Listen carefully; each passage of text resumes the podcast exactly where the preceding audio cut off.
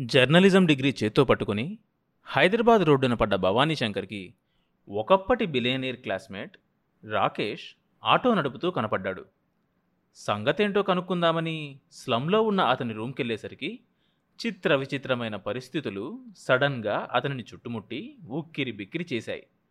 పర్యవసానంగా అతను తన ఫ్రెండ్ రాకేష్ పేరుతో జైరాజ్ అనే రిచ్ మ్యాన్ ఇంట్లో సెటిల్ అయ్యి అతని బృందావనం ఛానల్ని మూడు నెలల్లో నెంబర్ వన్ ఛానల్గా చేసే ఛాలెంజ్ని యాక్సెప్ట్ చేయాల్సి వచ్చింది అప్పుడు స్టార్ట్ అయినాయి హిలేరియస్ సీక్వెన్సెస్. ఈ రోజున సమాజాన్ని బ్లాక్మెయిల్ చేస్తున్న టీవీ ఛానల్స్ మీద తిరుగులేని మరో humorous satirical war.